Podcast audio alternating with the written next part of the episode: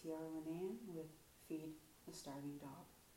Today we're going to talk about the one thing that every inspirational poet speaker talks about, no matter who it is, no matter who you look up to for inspiration, anywhere from Les Brown to Tony Robbins to your favorite NBA player.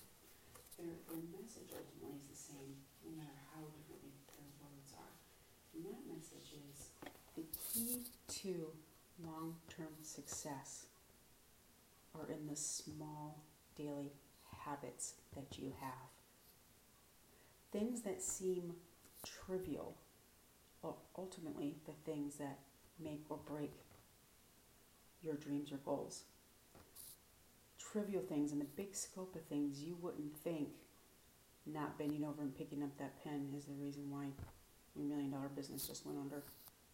Or what in the hell having a clean bedroom or garage has to do with your financial success. But they do. They all come down to that simple process of what am I doing today, right in this moment, to set me up for long term success?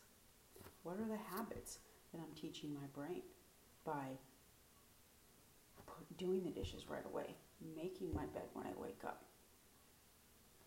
When you get up and you do these small things, you're training your brain to be productive, to be action driven, regardless of how tired you are, how unimportant it seems at the time.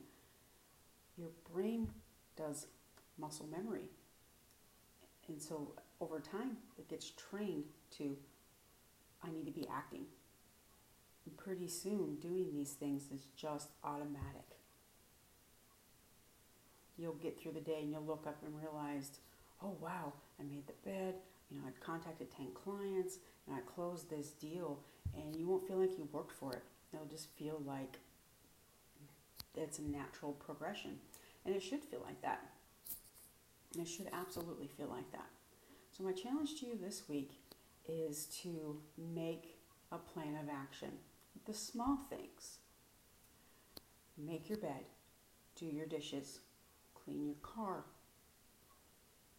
get up and get dressed for the day, whether or not you plan on leaving the house. I really appreciate the support and you taking the time to listen. This is Tiara Linan with Feed the Starving Dog. And remember, only you can prevent yourself from being the starving dog. Have a great night.